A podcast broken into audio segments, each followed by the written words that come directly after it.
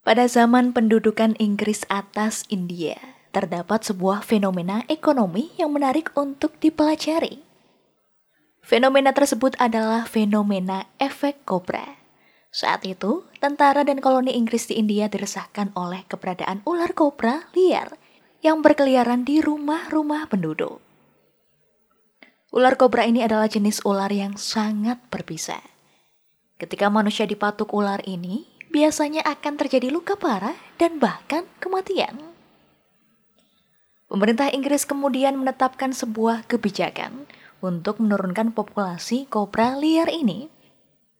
Langkah yang dilakukan oleh pemerintah Inggris saat itu adalah memberikan hadiah pada masyarakat yang mampu membawa kobra dalam kondisi mati.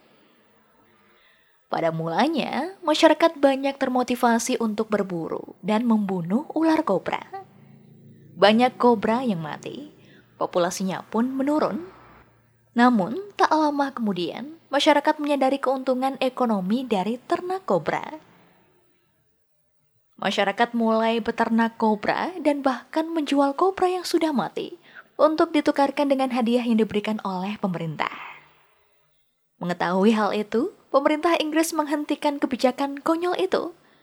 Bukannya populasi kobra semakin menurun, malah sebaliknya, naik pesat. Hal yang sama juga terjadi di Vietnam untuk kasus tikus pada tahun 1956.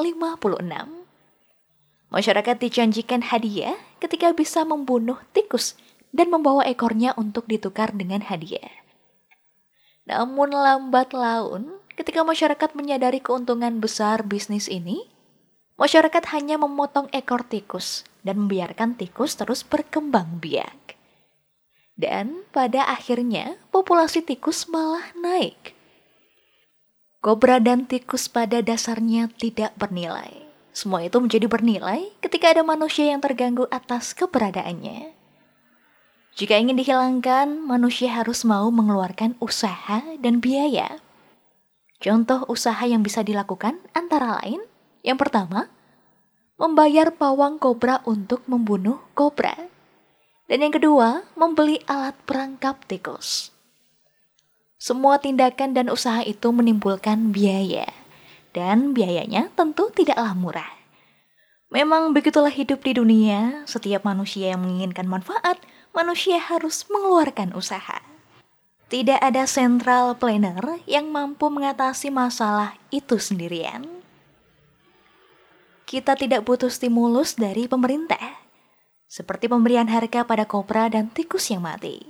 Kita hanya butuh mekanisme pasar bebas, di mana pelakunya mengambil keputusan yang benar dan menguntungkan bagi semua pihak. Dan terhadap pemain ekonomi yang licik, dan menginginkan profit yang tidak wajar, kita harus hukum mereka. Caranya mudah saja, embargo mereka secara ekonomi. Jangan beli produk dari mereka dan kucilkan dalam interaksi sosial kemasyarakatan. Itu saja sudah cukup.